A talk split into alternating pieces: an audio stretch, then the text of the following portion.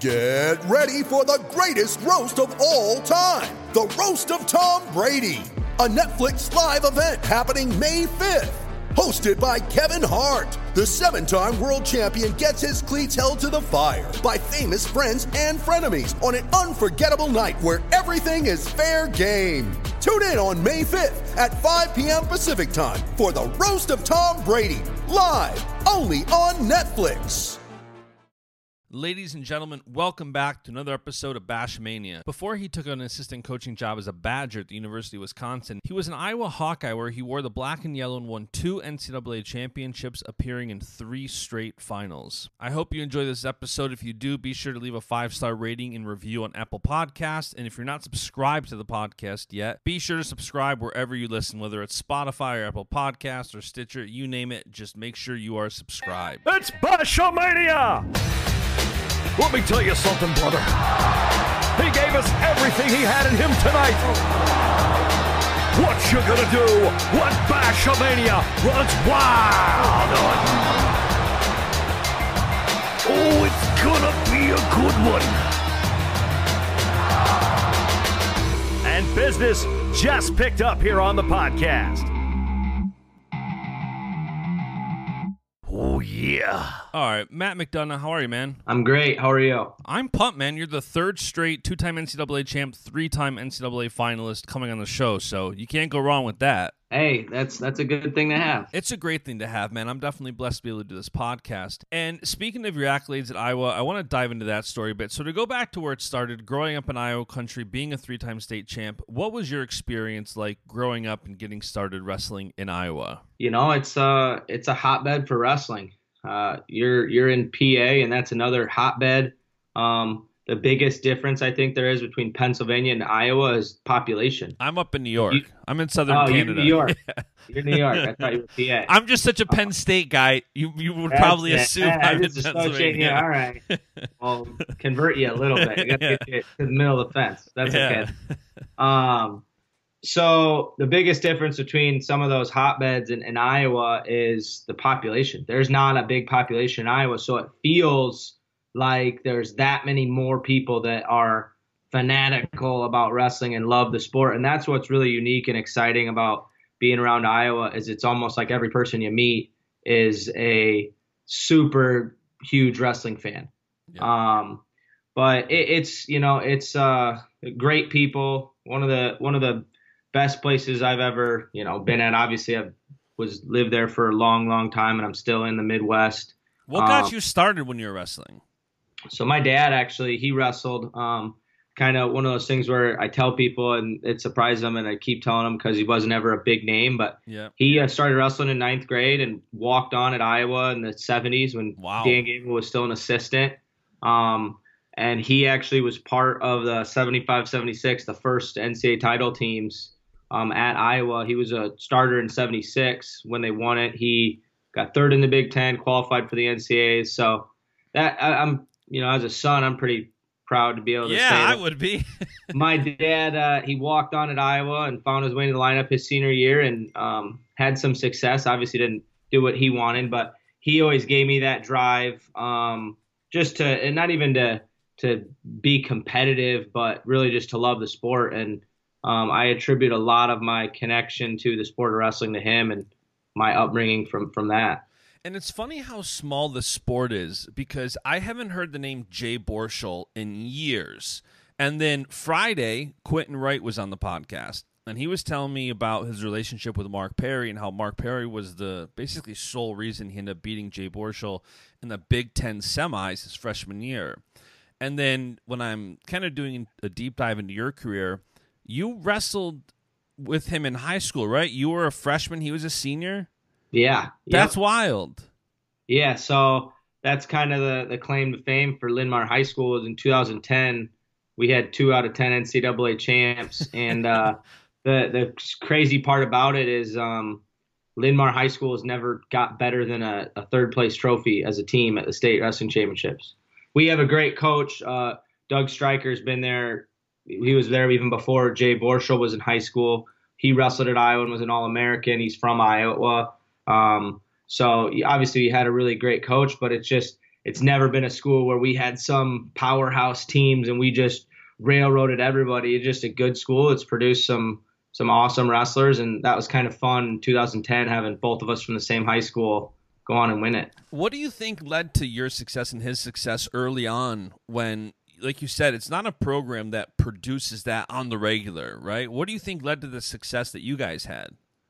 Um, one thing that I, I we we always pride ourselves on at Linn-Mar and um, that our coach always taught us is just being homegrown, really um, respecting your roots and and uh, having a lot of pride for that. Yeah. Um, and you know, it was one of those things where I learned from an early age that you don't have to go to the the best wrestling school. You don't have to um, be at the powerhouse to have your own success. You just have to um, have a great support crew around you and great guidance. And I was fortunate to have some great guidance from my own family, but also my coaches. And obviously, uh, Borschel was older than me, so other wrestlers that were older and um, just you know really loving that that kind of that striving for greatness. Yeah, and it's funny because again, the similar story to Quentin. Quentin grew up 20 minutes out of, outside of Penn State, and Linn-Mar is what like 40 minutes outside of Iowa. Yeah, we're my house in Marion, Iowa was 45 minutes from Carver Hawkeye Arena. So I imagine it was just a, a natural fit to go to Iowa for college. So kind of interesting, actually. Um, I narrowed it down to three schools, and um, you know, Coach Brands knows this too. It's it's kind of a story I've told to other recruits over the course of my time, but I was very very close to going to Northwestern. So Tim Cysewski wrestled with my dad in college. Um, they were on the same team. They were workout partners. They're one weight class apart, and they were wow. really close. And so he recruited me really hard. And then Barry Davis was up here at uh, Wisconsin, and obviously he's from Cedar Rapids. He's from same exact area as me um, and my family, and so I got recruited there hard. But uh, it was a it was a tight tight fight. Um, but I think in the end, exactly what you're saying. Um, it was just it wasn't that I didn't think about anywhere else. It was that yeah. deep down in my heart, I, I kind of probably always knew that you know, if the opportunity was there, I wanted to go to Iowa, and the opportunity was there. So in the end, I I wanted to chase my dreams of, of you know winning a national title for the University of Iowa. And did Borschel have anything to do with you going there? Like, was there a conversation there where it's like, I imagine you guys had some kind of relationship. I remember what it was like being a freshman with seniors. You're not super close, but did that play into it at all? Definitely, definitely played into it. Um, it was. Uh, it was something where I always looked up to him, you know. Um, and again, not necessarily as a specific close mentor, but yeah. just that that senior, that older wrestler yeah. that you're always trying to kind of, um, you know, follow, not even follow his footsteps, but follow his lead. Yep. Um, and he was at Virginia Tech um, when I um, was younger in high school because my sophomore year is when he was at Virginia Tech for the first year. Yep. Um, and then they moved back um, starting my junior year. And that's when it was really like, all right, Iowa, this is awesome. I got people, a lot of people I know here. One of my um, teammates that I've always looked up to is going there. And um, it, it, definitely had an effect, but uh, it was just a good, good situation coming up through high school when all that happened for the chance to do, you know, something pretty awesome. For sure. And what was your expectation heading into college? Like here you, you were a three-time state champion. I imagine, you know, it's funny I hear it so often now in like the post Cael Sanderson era.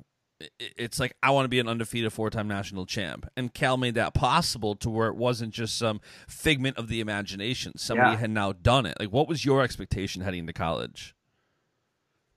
I wanted to, you know, I didn't necessarily have an expectation um, it was it was interesting because it, it was such a I mean like a lot of these rooms are now it was such a crowded room with a lot of high level talent. Yeah. Um, but my expectation was never to just make the lineup. I always wanted to do something special. Um, I think being a four-time NCAA champ was my that was my my you know my first goal. Um, winning a world Olympic title was another goal I had when I started um, college, and um, it just kind of it just kind of continued to grow from there and evolve. And obviously, when you have undefeated four time, just like you said, that's kind of the gold standard for. Yeah. I mean, you saw Cael Sanderson do that, and you're like, well, it's possible. I want Right. to be the next person to do that. I mean, there's only one person. Put yourself on the list. And then obviously four time champs. There's now there's only been what four? Is that right? Four. There's only been four. Um, so that's another one that's huge. And um, I was fortunate after my freshman year that at least part of that was still alive. And then in my sophomore year, I uh, I didn't um, I didn't win, but came back and did it my junior year. So um, that was that was a big expectation, but you you try to uh, keep things in perspective and not get too far ahead. Yep. And that's where you, if you have great coaches, they keep you focused on the immediate future. And that, you know, every time you reach an immediate milestone, then you can push that into the next one. Totally. And you mentioned the NCAA final matches, and I want to talk about that a little bit. I know that when you were competing, I was just starting to really follow wrestling. Like now I'm a cult follower, right? I'm watching European championships and stuff. But after Cael took the job at Penn State and moved there, I started going down there and hanging around the Penn State room.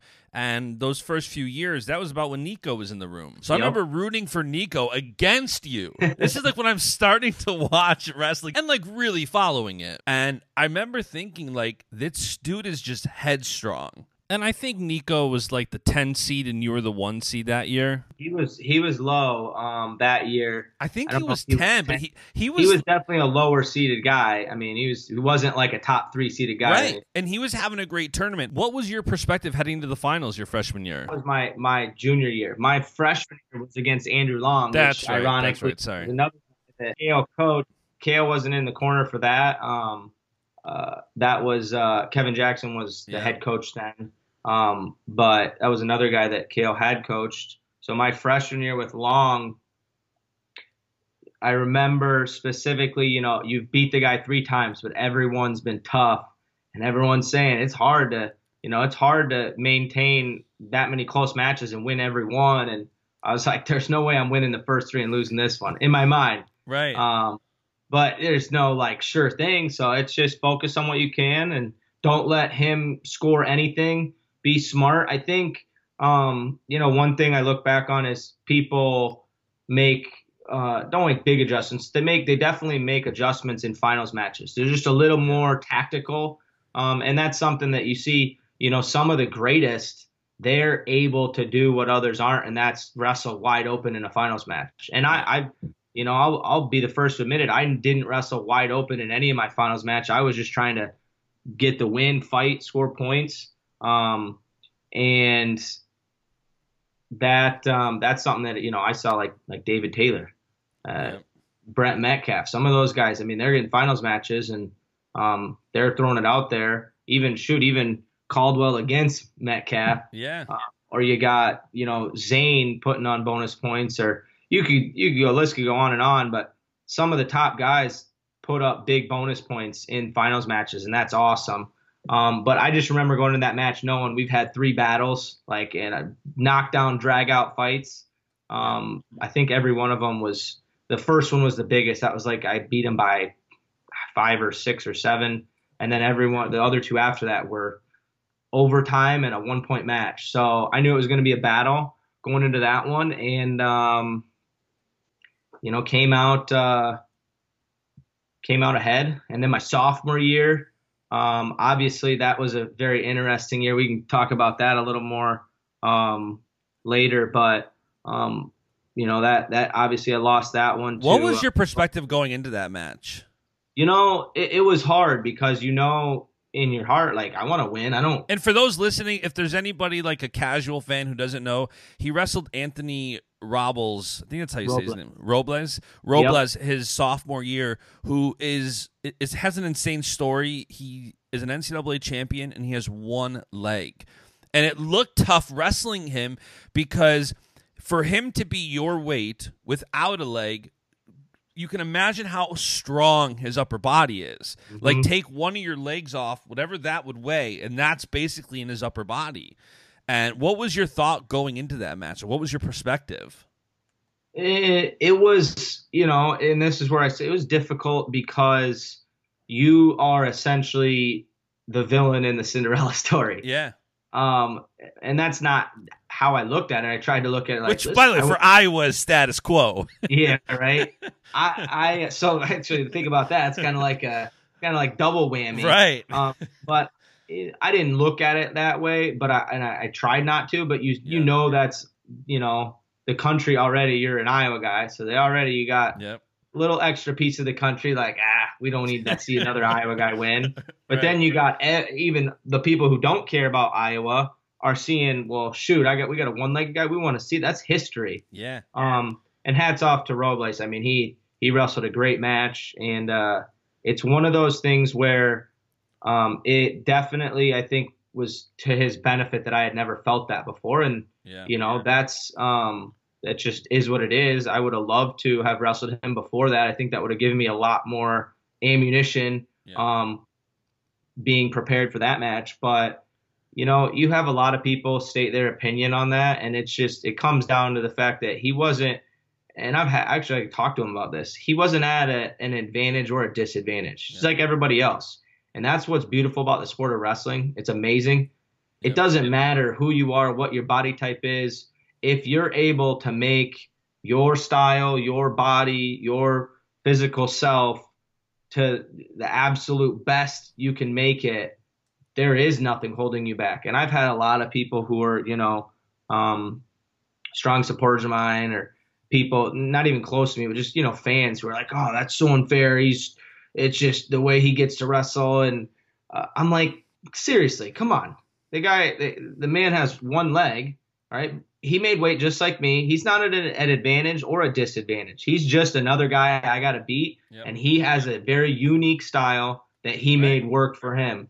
And I'll tell you what, I I still wish I could go back and wrestle that match and win. It doesn't. I don't feel like you know I I owed it to to anyone to to lose that match. Um, I still want that. That one still hurts, but you know he's a he's a great uh, wrestler and even better person. And that was uh, it's one of those experiences where it's bittersweet. Like you're you're you It's really a good way have- to lose. It's one of those things where Yeah. I feel like it's always good to lose to somebody who you respect. To respect your opponent in that regard and say, "Man, hats off to you." It's one thing I can never understand about UFC fighters. Like they go out and punch each other and beat the hell out of each other, and then they hug, and I'm like, "What?" Like, I, I can't, how do you respect someone you beat up? But with wrestling, it's somewhat similar, but you don't always see it. And, you know, you mentioned the the Cal- the Caldwell Metcalf ending. Like you, Oh, yeah. you mentioned some of these things. It's not always that way. When after you lose that match, you obviously I don't care how happy you are for him. You still wanted that championship. What did that do for your hunger heading into that next year against Nico? Oh, it was it was huge.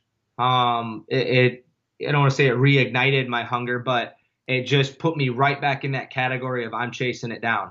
I'm not protecting anything, and I don't think my sophomore year was all about that. But there's a little sense of that when it, it's hard to to win back to back. Yeah. I mean, even some, uh, even several people, several people, many people, probably, I don't know if it's, I would love to find the numbers, but there may be more people who win multiples not back to back than back to back. I don't know. Yeah.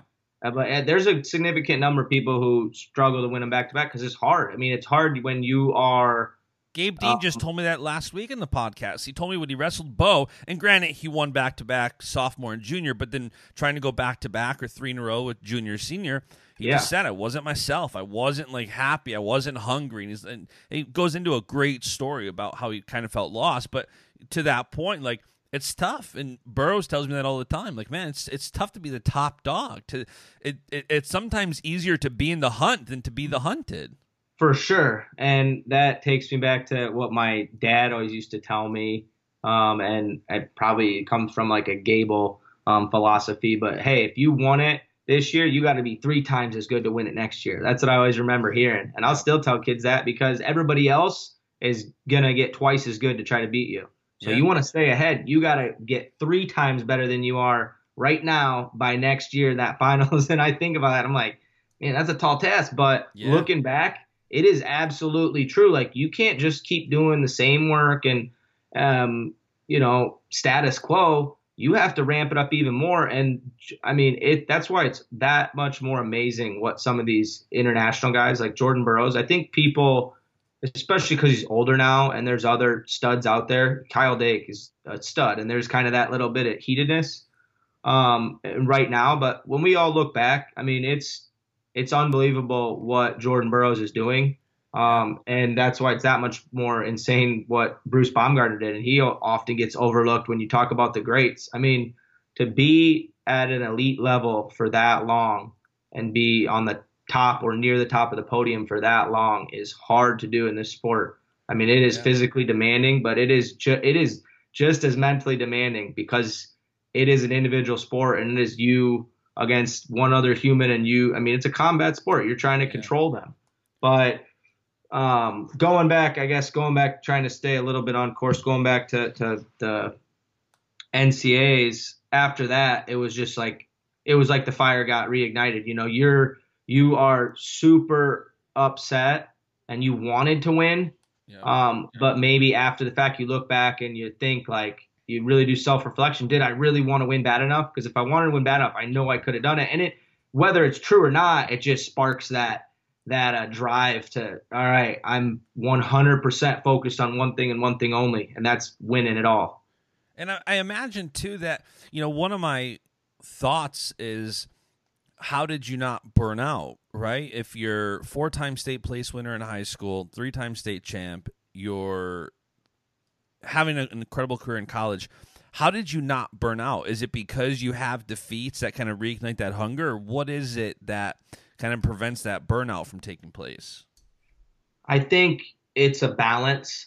I think balance is a very, very important thing in this sport. I think when you, and, and I'm not just talking about like balancing your hobbies or, you know, your time, sure. more about the mental balance. When you keep perspective and you, you have a balance about what's important and uh, what you're doing it for, that really helps. And just like you, you know, um, Gabe, you said Gabe recently talked to you about kind of he just wasn't quite just wasn't quite the same his senior year. I mean, that's what happened to me, and unfortunately, I, I fell off a lot worse than others did, um, and I have to live with that. And now I'm a lot. I'm not. I don't want to say I'm okay with it, but now I accept it a lot more than I maybe did right after college. I had some injuries. I had some things that were affecting me.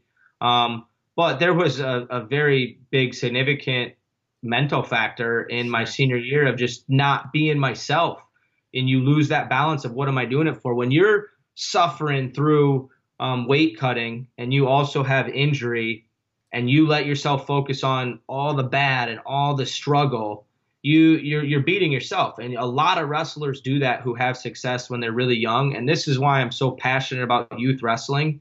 Um, is you have it's that much it's harder that much harder when you're so good for your whole career to maintain that than a steady build up um, to your you know to your collegiate and international and a perfect example is comparing people like um, like David Taylor to uh, Jordan Burroughs. David Taylor's he, he's around the same age as me. If you look at that guy's accolades from the day he stepped foot on the mat first till now. Yeah. I mean, he has reached milestone after milestone after milestone. It is very hard to do that, and that's hats off to him. And then you look at Jordan Burroughs, and you know, I think he was a maybe a one-time state champ in high school. One, yeah, one-time state champ in New Jersey. New Jersey's a tough state, but He's, still. I had just told maybe maybe was it Gabe Dean I was telling somebody? I, yeah, I think it's Gabe Dean, Chris Pendleton, and Jordan Burroughs are three of the guys that have been on the podcast that have more NCAA championships than state titles. It's wild, and you see, look look at that. And how many people can you name that were killers from the day they started all the way through? Um, so there's a lot of drop off because it's a very demanding sport. Yep. It there the all the pressure is on you. All everything is on you. It's individual. So having that balance and, and being able to to be in the the right mental state um, from a young age, building up, really makes it um, really ma- gives you more chance of success. I'm not saying you can't be successful, sure. but you know, and and um, that's something that is factored into I think every wrestler. So that that burnout um, is is very prevalent, and avoiding that is just as hard as uh, as chasing your goals. You just have to focus on what's right and always know that that suffering you're doing now will be worth it later. I always remember used to tell myself in, in college, you know, suffer now, reward later. That's what I always used to tell myself. And shoot, even today, sometimes I have to think about that in different regards of life because we yeah. want instant gratification. We want that feel good right now rather than seeing uh, our discipline through and having an even better reward maybe months or years later. And the older you get, the more it turns into years instead of weeks or months. Like when you're making big time grown up life decisions, uh, you're thinking about like three, four years down the road, and that's hard yeah. to do. My pastor, my my pastor years ago said, "You got to be careful in this world because good things will keep us from great things." And I love that because there's so many things that, especially on the short term, look good. Like you said, making the decision for three, four years down the road, yeah. that's that. Those are the great things, and it's hard to do that. It's hard to keep a proper perspective. And one more thing I want to talk about real quick. I, I, I want to talk about your injury your senior year and your mindset after that. But uh, also, didn't you cut down from like 41 to 25 your freshman year? So I thought I was going to be a 41 pounder as a, when I was a red shirt. I was yeah. I was a 33 pounder and I was tall, lanky, very very lean. You know, you kind of figure I'm going to get into a college weight room. I'm going to bulk up to 41. I just I've always uh, been a good uh, sweater and, and lost a lot of weight in workouts and through my whole freshman year I was wrestling at 133 and I'd weigh out of practice at 33 or below almost every day without like doing. I you mean, can't bulk up when your mindset is run a marathon for fun like you did yesterday. yeah, I'm. You know, I, I I'm trying to think of new and exciting ways to to punish myself these days, and that was one of them. so your senior year now, you're here. You are two time national champ, three time finalist you you have the obviously the skill, the talent, the mindset to be a three-time NCAA champ, four-time finalist, and you suffer an injury. Tell me a little bit about the injury, and tell me a little bit about your mindset after that happened. So I don't know if it was like a like one of those uh, acute injuries or a wear and tear injury, but yeah.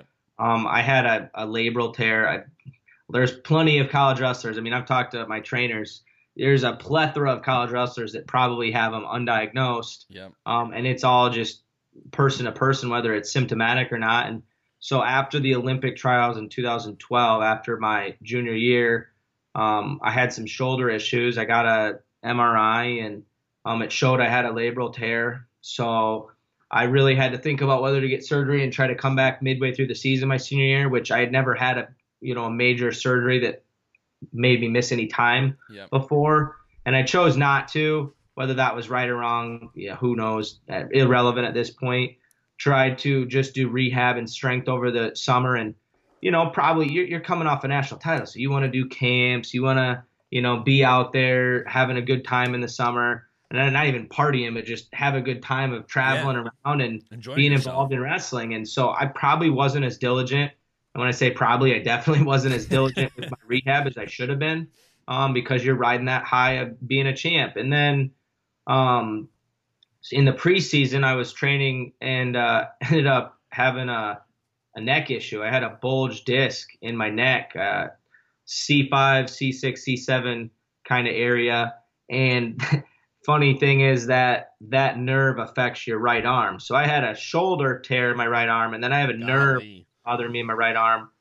And I had a, I mean, probably have some pictures, but I have, I had a little bit of atrophy in my right arm definitely through the season. And it was just like, it was painful to run. Um, certain times, just my right arm, it, you'd be holding on to that single leg like I did all the time, um, pulling in single legs, and all of a sudden now you're holding those single legs extended wrestling guys, and you can't hang on and that was what I made a living on for three years. Yeah. Is people be like, "Oh man, that single leg." I was like, "Yeah, I don't do that anymore because my shoulder. I know that's you know I did it to myself, but um, that was really hard. And then when those things, and this is what I've told other people that I've tried to help mentor. Um, when you have an injury and you let those things affect everything else, that's when you start to unravel.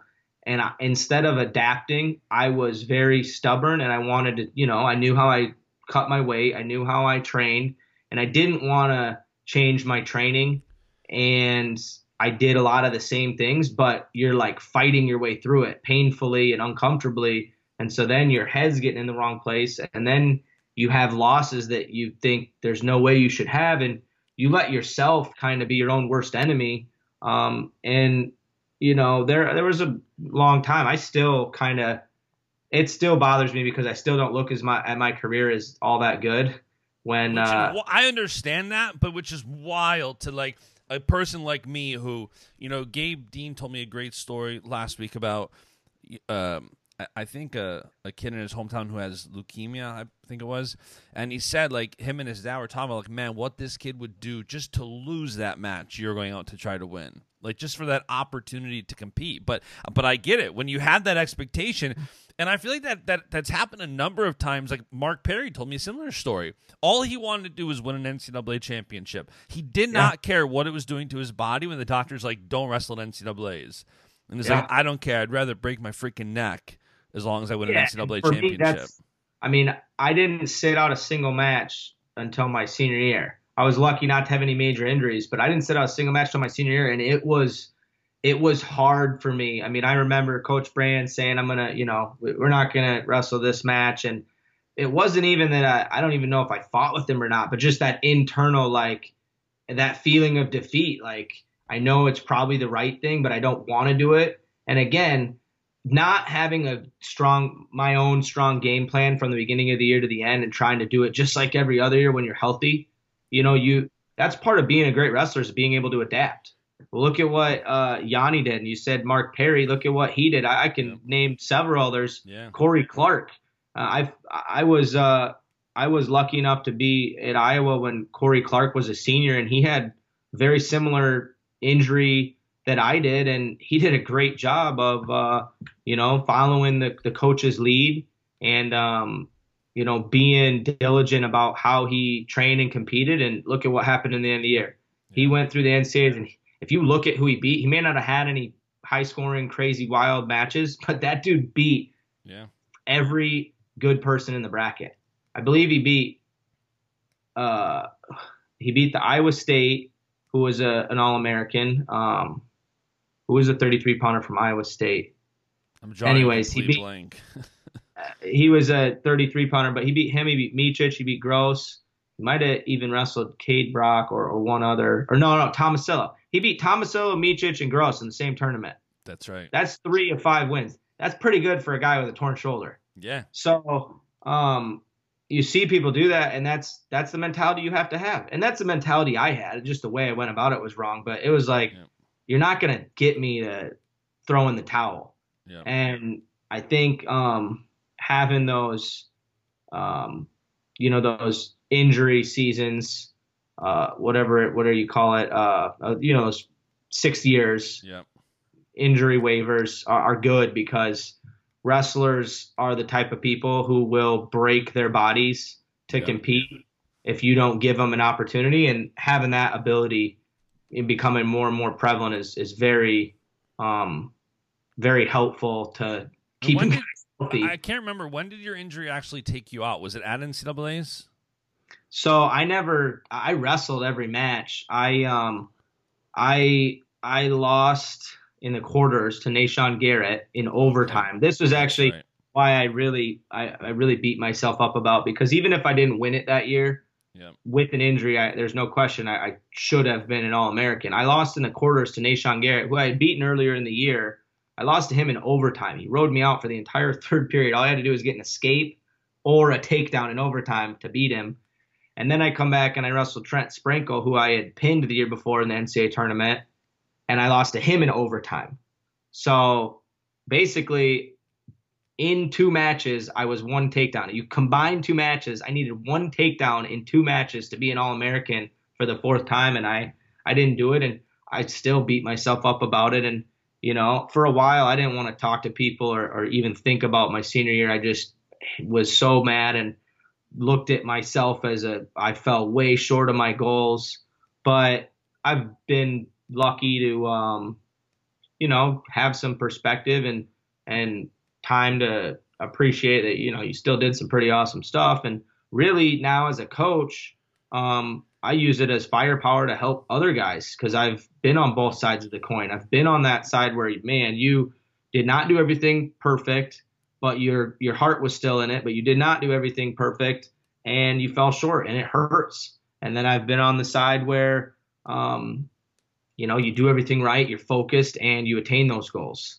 So it's helped me a lot as a coach. After you fell short at NCAA's in your senior year, what was your perspective in college wrestling uh, or in uh, the senior level wrestling? Because I know you only wrestled for what was like two years. I think two years. Um, I was getting prepared um, for the um, for the Olympics in 2016, Olympic trials in 2016, um, and that was when Ramos and Dennis ended up. I would have been at the same weight, um, but I ended up having uh, an ACL tear um, that I had, and I had already had a, another one. So I ended up tearing the only ACL I had left, and I made the executive decision not to uh, not to compete and get my knees fixed. Um, it, it, you know that's what's hard is it took a, it took a while to get your head back in the right place, and I, I had some uh, you know I made the national team in 20, 2014 I made the national team in 2014. I, I, had some success internationally. You know, certainly not to the level I would have liked. Yep. Um, and I actually, after I fixed my knees, I thought about coming back. You know, again. And shoot, I still to this day think about it. you know, I still wrestle hard in the room with guys and um, train really hard and still have that urge. But that's where you you um, you just have to you have to do a soul searching and make the decision that you think's best for for you. Um, so my after my senior year, my perspective was very very obviously uh, I was it was very hot yeah. for a while.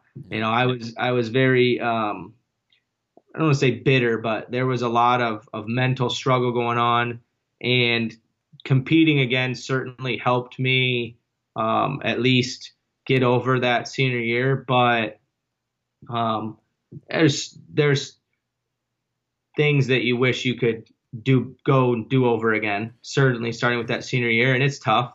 And that's why I look at these guys internationally who do great things, and I'm just I'm ultra impressed because it's hard.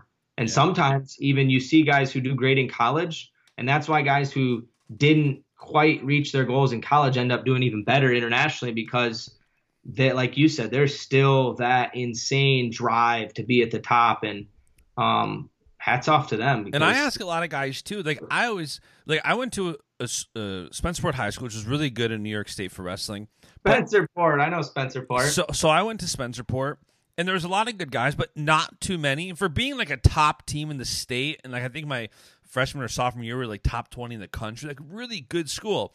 But literally it's like a curves like this. Like you start here you have a lot of success and comes down. Mm-hmm. and it, and i always wonder how some of these guys like if they start later would they have that college and senior level success? And it's always interesting because like you said you, you have the guys like david taylor who just don't burn out and they just stay healthy. Burroughs tells me tells me all the time like to not get injured that's part of the game staying healthy it, that's that's part of it. Like trying to do what that's, you can. That's to, part to... of being great. I, I've said it too many a times. Is that's part of being great, and that's one of those things where you can debate all day whether it's in your control or not. I mean, to an extent, it's certainly in your control, but to another extent, it's out of your control, and that's something that I have to live with. Is I had injuries affected the way that my career ended. Yeah. Um, my career started great, and injuries affected it. Whether it was all my fault or just happenstance is irrelevant, but it's part of being great. You know, it, it is, and that that's a hats off to some of those senior level guys who have done it for this long, beat their bodies up for this long, and can maintain health. That's, I mean, that's impressive. Yeah. So after you have this this kind of shortened senior level career, which, like you said, you didn't do what you wanted, especially given what you did at the state level, at the national level. You would expect, okay, and this is what he did internationally. What was the transition like from athlete to coach, especially when you're when you're still frustrated? Like, it's one thing to to transition from an athlete to coach and I, have yet to see many guys come on this podcast and say it was an easy transition because whether you have le- stuff left in the tank or whether you le- have to let go of competing, like what was your tra- transition like from athlete to coach? honestly, I I was lucky. Um, I didn't go I didn't go straight to a collegiate coaching role where I'm on a staff. Yep. Um, so I got to do a lot behind the scenes, which obviously there's that longing to be the guy in the corner and you know jumping up and down at the NCAAs when people are winning. But it was very fulfilling. Looking back, it was very fulfilling. Basically, being an athlete coach, you're still training with guys every day, but you're trying to help them learn technique. You're trying to help them learn life skills. You're trying to help them learn um, the right perspective and, and mental edge. Um, and I will say that it was it was easy for me to um, enjoy trying to teach others and show them wrestling and, and talk to them and help them um, learn how to essentially how to beat me. I mean, you're you wrestle them for a practice Yeah. and maybe have some success, and then you're like, hey, you kept letting me do this. Why don't you do this technique? And then I can't do that. So work on that. And that that part's a little bit difficult because, but Yeah. you mean when you're doing it for the right reasons, it's not because you're like, well, what do, if I'm not competing anymore? What? I mean, I'm going to try to beat them every time, but my ultimate goal really is that they can kick my butt because that means that then they're going to continue to. Yeah, to- and, I, you know, and I know I keep bringing up Gabe Dean. It's just because the conversation is so fresh in my mind. But that's another thing he said. I, I think it was Gabe, where it's like being a wrestler is so selfish. You have to be selfish, and you have to take. And then when Yeah. you transition to a coach, it's the ultimate selfless role. Now Yeah. all you gotta do is give. And honestly, one of the hardest things still is when you're actually re- still wrestling in workouts. Yep. um, you kind of pick and choose, you know, how you're going to wrestle, but not obviously you talk to any coach. and It's like you're never going to dummy it down and let someone beat you up and give them false sense of security. Yeah. But wrestling's one of those sports where the older you get, the wiser you get, especially in a room, in a workouts, um, the tougher you get, and you um, you want to you know make sure people are feeling that realistic wrestling the whole time. But when you drilling or you're sparring, it is hard sometimes because you you got a lot of pride and um, you you don't want to ever concede anything, but you also are, are in a teaching role. So Yeah. just being a, a dick, for lack of better words, Sure. doesn't do someone a lot of good um, if you don't teach them, you know, how to beat whatever it is you're doing to them, how to Right. overcome that. If you're just, you know, like, hey, you need to get tough, like that. All right, high five to you, but how? What are now? You're still making this person learn on their own. Yeah. You can beat them up, but after you beat them up, you got to teach them how to beat you, which is something that you have to kind of swallow your pride to do. And you know, you see both sides of it. Especially hey- when you have like, and and as you're telling me these stories, I'm thinking about the Wisconsin room, and I'm thinking about guys like Seth Gross, where you're not exactly wrestling with scrubs, like you're No, wrestling with no, some of the best guys in in the country. A guy like Seth Gross, who's an NCAA champion, trying to get a second one, and I imagine he's one of those guys in the room that you're wrestling, and if he does something to you, you're like, okay, well now you're trying to help him get better. it's like No, your pride sure. drops that's- instantly. that's actually to me that's easier than um than anything else. It, I used to wrestle with Thomas in the in the Iowa room a lot, Gilman. Yep. Um and I mean it was both of us were getting ready and it's you're trying to absolutely rip each other's heads off. And it was Yeah. the same with Gross. Like I am not gonna hold back. I don't I know how good you are. Not gonna hold back to make you feel good. I'm gonna give you everything I have and shoot, I, I got I've got my butt whipped by Gilman. I've got my butt whipped by Gross for sure. Um, and, and I've you know definition of iron sharpening iron. yeah, right. And I've got the better of them in workouts, Yep. um, both ways. Um, but as a coach to guys like that, you're basically trying to give them the absolute best workout they can get, which is giving them every ounce of your effort. Yeah. And then after the after it, you just hey touch on these points of like, hey, I felt this because at, at a high level wrestling, you know, you can feel stuff. You just kind of take a mental note, and then after the workout, Yeah. hey, when I'm doing this, why don't you try to, you know, adjust your position this way? I think that would help a lot. And beating me in this scenario, I kind of I I got you in here two or three times today. Well, this is how you don't let this happen again. right. And that's where me and Gilman always had a lot of fun working out. Is that's what it would be. Is we'd try to absolutely abuse each other, and then after the workout, it'd be kind of you know just trying to talk about some uh, some some stuff, you know, back and forth, talk about some positions that maybe could be adjusted. Sure. Um, and you know, it's it's fun. It's really fun to to put a couple heads together and try to think about how to secure certain positions um, without any, you know, any ego or any like, Yeah. hey, what's right or wrong, and just try to figure it out with another high level wrestler. That's really fun, but um, it's also awesome to try to take a guy who maybe doesn't know how good he is, um, but has a lot of potential, and turn him into a guy who thinks he's king of the world. Sure. That's that's a whole nother battle too. Yeah, I can only imagine that. And speaking of Gross, you know, uh, Wisconsin, I've become a huge fan. I mean, Seth Gross is is my guy, and getting closer and closer with Reader and Bono. What has it been like? Like, what led you to Wisconsin, and what what has it been like being a part of that program? Um, it's been good. It's been a good learning experience. Um, it's in the Big Ten. Um, it's still in the Midwest. Um, it, it's had a pretty good amount of history, and I knew that Bono and Reader are extremely hard workers. Um, and I could learn a lot from them. You know, obviously, you want to work for for people who, um, you know, are, are gonna work at a at a very high level. Um, and it's been really it's been really good learning a lot and and really um, getting into that coaching role. That's been the biggest thing is getting into that coaching role and learning the ins and outs of collegiate coaching and um, just building relationships with Sure. 30, 30 plus more um, young men. You know, I was fortunate to be at Iowa for a long time and build a lot of relationships. I still have there with with athletes, and to me, that's what it's all about: is building that relationships and truly wanting the best for all these guys. Um, obviously, on the wrestling mat, having success, but also just uh, fulfillment out of uh, wrestling because Yep. for every guy that's in a lineup that's a national qualifier, All American champ, there's twice as many guys who nobody ever hears about, and they go through the same grind.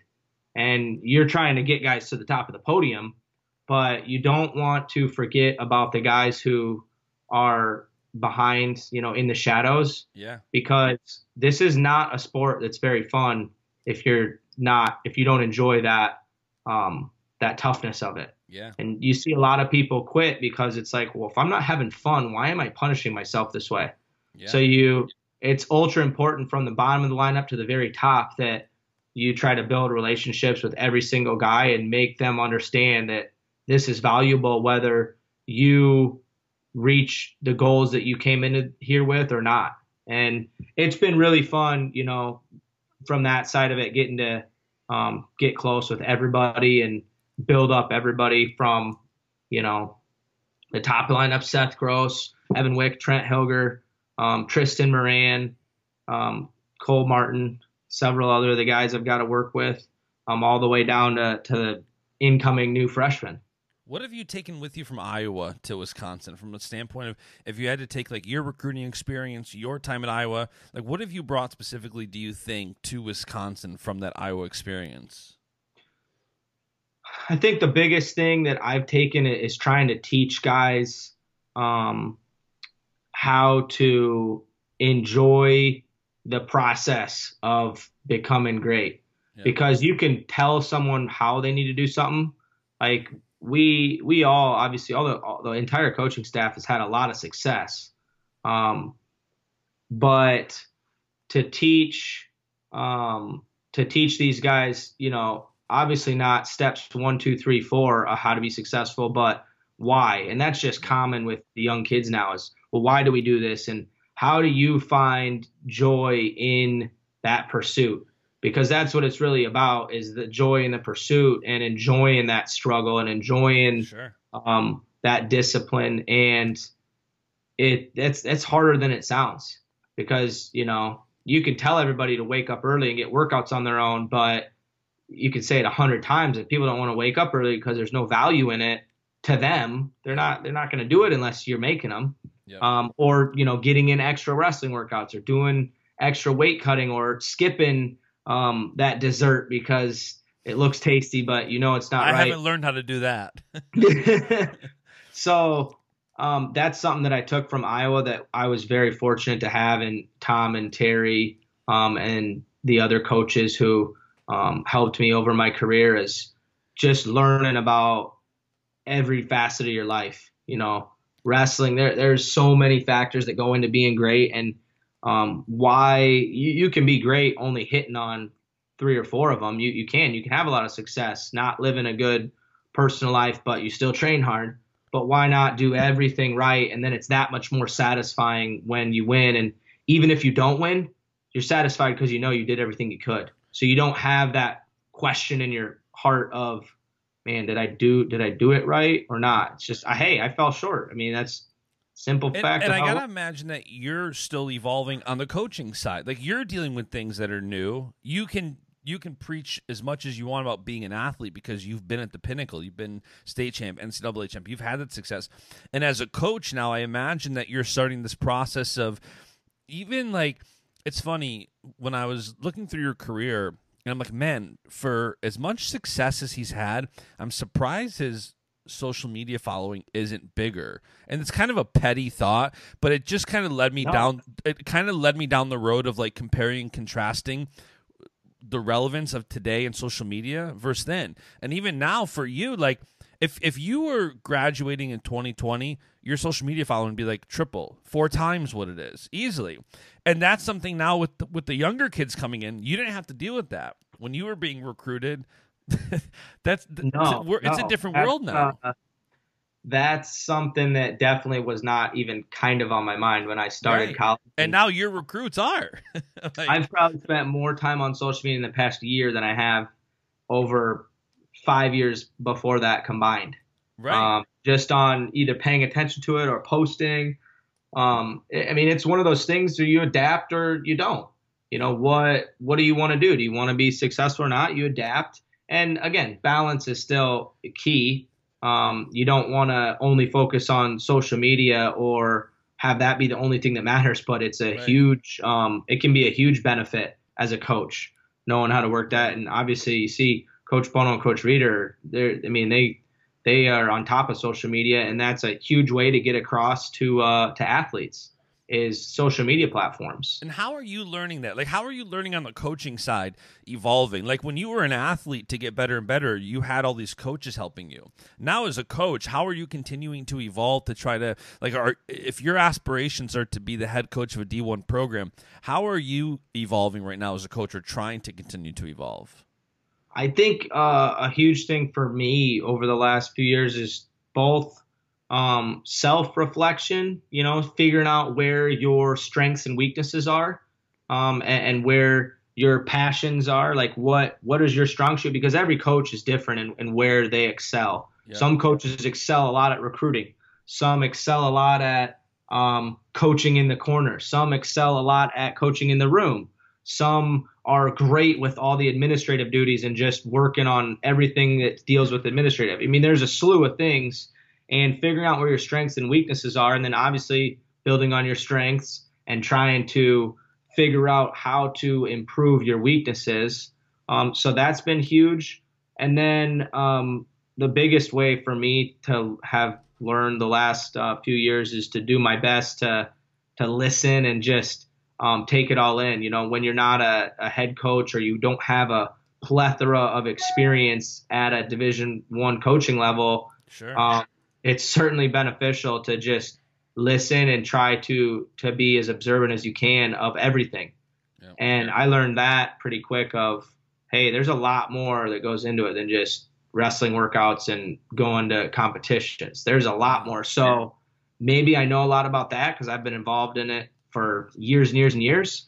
But there's a lot of other things to learn. So if you don't know much about that, just try to try to, you know, try to be as quiet as you can and keep open ears and, and take in every piece of information and knowledge that you can. And then you don't always have to do, you know, you don't have to just copycat, um, yeah. but you at least can take those examples from people and use them to your benefit then moving forward. And that's that's what I've tried to to learn now in a in a college coaching setting is things I'm not good at or knowledgeable on, try to learn them, and the things I'm good at, try to build on them and um, become more and more professional. You know, every day.